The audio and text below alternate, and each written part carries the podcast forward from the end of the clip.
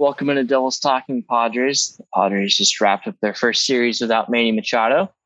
And of course, like everyone expected them to do, they swept the Arizona Diamondbacks. No Fernando Tatis Jr., no Manny Machado, the two $300 million players didn't even touch the field, and the Padres won all three games. I mean, how about it, Bobby? Yeah, Dom, this was a really great series overall. The first two games, the offense was still pretty cold, but two but two wins and it was a great way to start off the series and then offensive explosion on Wednesday and the pitching staff looked really good this series and just a lot of these guys in this lineup have been picking it up over the past even past week and a half past two weeks before Manny got hurt so it's great to see them continue that aggression at the plate and pick up what we're losing with Manny's injury.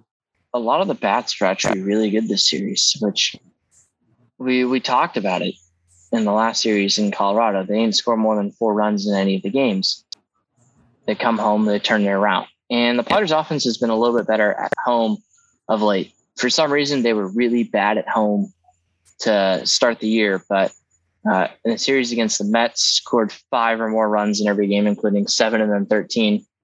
Against the Rockies, it was a little shaky. Scored nine in the first, then two in the next three, but a lot better results. And then four, two, but ultimately three, and then 10 in the series against Arizona. And we'll see if that can continue against Philly. And that's now twice in which the Padres have been swept and have immediately responded with a series victory. The first time, a four game series victory in Milwaukee. And then this time, a sweep of a division rival. And yeah, the Diamondbacks aren't a great team, but I mean, they're hovering right around 500 and their division rival. They know the Padres very well. So sweeping them in my opinion, is very impressive, especially after the Padres just got swept.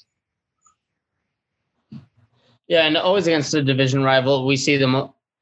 The Padres see them a lot more, obviously, due to playing a lot, 19 games a season. But sweeping this D-backs team, who, who, like you mentioned, is not very good. But Padres are 17 games over 500, and without, of course, Manny Machado for the next week, two weeks, we don't know yet. But great to see this offense pick up. And the bullpen was really good, especially the series. We'll talk about more of that in a sec. But pitching staff, especially the bullpen, really picked it up. Yeah, the bullpen was really, really good this series. And bullpen's had its ups and its downs. I think it's been a lot better than everyone has given it credit for. I mean, guys aren't going to come out of the bullpen and be perfect every time. I think people need to accept that, but had a really good series. And it's just impressive to sweep the division rival. Yu Darvish, uh, he deserves to be in Los Angeles as an All Star this year, whether or not he is, because ERA is a little ballooned after that second start of the year in San Francisco. I get it. You know, it happens that that start counts. I'm not trying to say it doesn't, but you take that start out, and he's been so good this year, just as good as Joe Musgrove. I don't think a lot of people are talking about it, and Joe Musgrove is Cy Young favorite or second favorite with Sandy Alcantara, but uh, I, Yu Darvish has been really, really good. And after throwing a 30 plus pitch first inning and allowing a run, then went scoreless in the next six. He's had four straight starts of seven plus innings. I mean, it's been really impressive what Darvish has done. And I know within the Padres community, he's getting the respect he deserves, but I don't think he's getting it nationally, which is fine. You know, respect can't be handed out to everyone who deserves it. That's just a matter of it when you have Musgrove here, that's also going to happen because more of the respect is going to be towards him. But Darvish deserves all the respect in the world.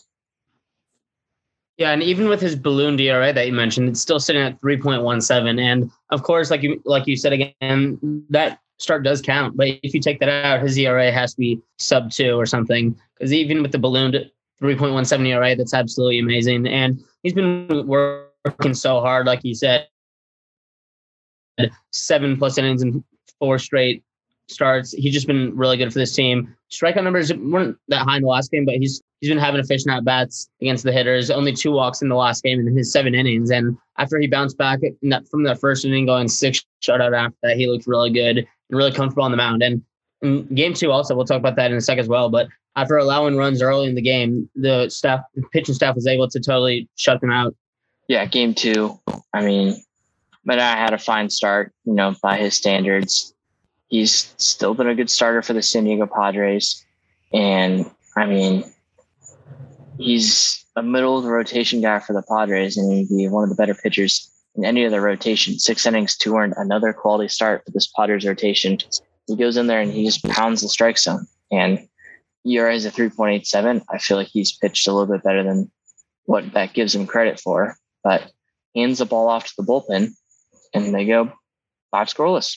I mean, that's really all you can ask for. And it was really just those two runs in the three inning, the third inning that that was it. And the Padres were able to beat Zach Gallen. And I don't think Padres fans realize how good of a pitcher Zach Gallen is. ERA below three, struck out 11 in this game, but they did enough to get two runs across against him, send that game to extras, and then the bullpen was able to fight off the Diamondbacks and hold them scoreless with that runner on second base twice. You know, you, you want to see the Padres score in that 10th inning, just save an arm, not strand the runner on second with nobody out.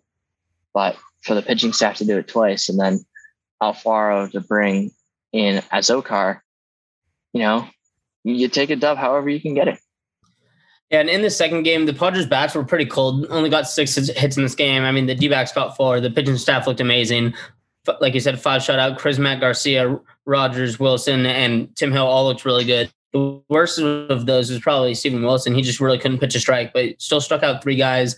50% of his pitches were balls. But the top of the Padres lineup – top six hitters combined to go oh over a lot. And I know Profar had three walks, Voit had two walks, but the top six guys in this lineup did not get any hits. It's really just Hosmer, Alfaro, Abrams, and Kim. And of course, like like you said, the Alfaro walk off was awesome.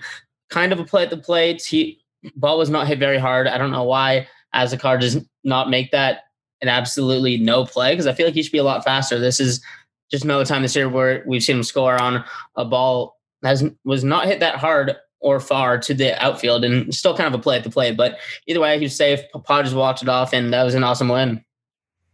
I know exactly what play you're talking about. And yeah, it's kind of mind boggling. I mean, like, does he just not take good turns around second? Does he not get like a good secondary lead? I he looks know. like a fast guy. He's got a. He is fast. Should, yeah, he is fast, but not sure why why he's just trudging out there. I don't know. I'm going to look up his top sprint speed, but uh, you mentioned Hosmer. It was good to see Hosmer get that hit. I mean, because Hosmer's been really, really bad of late. His batting average is still high at 278, but I mean, his slugging has been so bad of late. To see him get that home run, and it was on a really good pitch too. It was below the strike zone. Uh, that was a great swing. And if Hosmer doesn't go yard there, then the the Padres lose. They get to save some arms, but they lose. And I mean, you'd rather win the game and I don't want to say waste some arms, but have to use more arms. And Azocar is in the 94th percentile in sprint speed. So I don't know. I, I, I really don't know why he is making those plays close because you're 100% right. But, you know, whatever. He scored. That's all that matters. And then Alfaro, I'm going to say it. I don't, you know, whatever. Let's fucking go San Diego. I mean, that was so sick that he said that. Hmm. Obviously, goes against FCC violations, but that's Bally's problem. It's not the Padres' problem.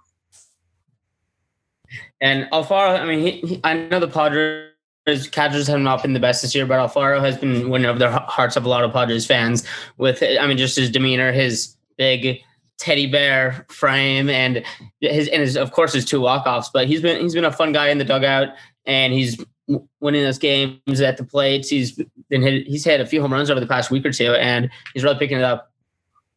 Yeah, Alfaro's not a teddy bear. He's a mean hitter in that box, and his OPS is up to eight twenty six as a catcher. And I mean, once again, legitimate case to be in Los Angeles this summer. Uh, Willson Contreras is absolutely going to be the starting catcher for the National League, but Alfaro could be there with him. I mean, he hasn't played all the time, but an 826 average is really, really good. Hmm, maybe William Contreras is also there too, his brother on the Braves, but uh, Alfaro's been really good. And then the third third game, Padres really good. Clevinger wasn't able to go too deep in the ball game, but um, they turned the ball over to the bullpen. Nick Martinez in the game, they shoved. The Padres got a nice commanding win, able to sweep the Diamondbacks. And in this third game, I really liked what I saw from Clevinger. We Padres didn't need him to go deep in the game really because they were planning on having Nick Martinez piggyback off him at some point. But four innings, 81 pitches, only 50 strikes. He was going to work pretty hard, walked two guys, but did have three strikeouts and one run and four innings for Clevinger. I'll take that every time. I mean, 3.52 ERA for Clevinger as our really number four A, four B, maybe even five starter if you count Nick Martinez and him together. But I liked what I saw from Clevinger in this game. He's missing the, the strike zone a little bit, but four innings and one run I'll take from him every. time. Adrian Morejon coming in and in in a third, one run, not the best, not the best appearance from him, but he did look fine, and uh, I was love to see him back out there on the mound. And then Nick Martinez, three and two thirds, did allow two runs, but had three strikeouts. He was hitting the strikes on a lot. Forty of his fifty-three pitches were strikes, and Nick Martinez got his first career save, so that was cool to see from him. But the Padres bats in this game were just amazing. Sixteen hits. Profar had four in the first five innings. Everyone was hitting. Azocar with three, Nola with two, Grisham with two, and Profar which is just phenomenal in this game. And this was a great game for the Padres. Yeah, and Profar had a chance at a five hit game, but set by a pitch in his last at bat certainly sucks. You know, what are you going to do? But another great day. Profar's been a beast in that leadoff spot. I mean, who would have thought, especially after last year? And I mean, once again, common misconception Profar is not fast, but great at bats, works walks, gets on base and has been hitting the ball. So makes perfect sense to keep him in that leadoff spot. He's not the most traditional leadoff batter, more of the like recent wave leadoff batter of, hey, you get on base. All right, let's put you at the top. We don't care how fast you are. As long as we have someone on in front of our boppers, that's really all that matters. And I mean, Trent Grisham has been serving also in that leadoff spot or in that two spot when there's a lefty on the mound, but uh, certainly was nice to see that Grisham could have a good day, especially against a lefty starter. His OPS is starting to get up more towards league average, like I said he would get to uh, continuously on this podcast and also the East Coast Times podcast. And then Profar, I mean, he's just been really good. Like I said, Alfaro, OPS over 800. Voit getting towards there as well. Cronenworth has been so good of late. Uh, didn't have a good day, went over 4, but happens. It's baseball. It's great job by the team to get a save. You got anything else you want to add? Just uh, Azocar, I forgot to mention that, but home run away from the cycle, and he had a shot. Do not get hit in, in his last at bat. He was a home run away from the cycle. Would have been the first home run of his career. So great game from Azocar and just overall from this entire Padres team. Yeah, there was. it would have been wild for Azocar to hit his first home run and have that be for the cycle because I mean that's a ball that he's obviously going to get it would be like a double whammy ball, his cycle and a home run ball, his first home run ball. So that would have been really cool. But that's all we got for that series against the Arizona Diamondbacks. And now the Philadelphia Phillies come to town. And when the Padres took on the Phillies in Philadelphia, they were well below 500. Manager Joe Girardi has been fired, and it's now Rob Thomson serving as the interim head coach. And I don't know what he's doing, but he's doing a great job. The Phillies and their talent are starting to win and win a lot of games. What started off as a bad division, the NL East has now got three teams above 500. This team keeps falling. And uh, of course they did have that nine game winning streak at one point. They won five in a row just last week before losing their last three, two against the Rangers and then one against the Nats. But yeah, this team's been hot. They have a tough lineup and a lot of good pitchers. And last time the Padres played them just over a month ago, like you mentioned, Padres won two out of three, but all three of those games were shutouts. So this will be another good series. It was a weird series where all three games had a shutout. Obviously, the Padres won two of them, shutting out the Phillies, but lineup has gotten better ever since that happened. And I mean, let's just look at the lineup first because I feel like that's the most important part. Bryce Harper is playing like an MVP candidate uh, serving as a designated hitter after he tore his UCL in his right arm. So can't throw, but he's been a beast. Nick Castellanos has been a pretty solid bat for them uh, out of right field. Odubel Herrera has also been a solid bat. Schwarber's been really good. Rhys Hoskins has been really good.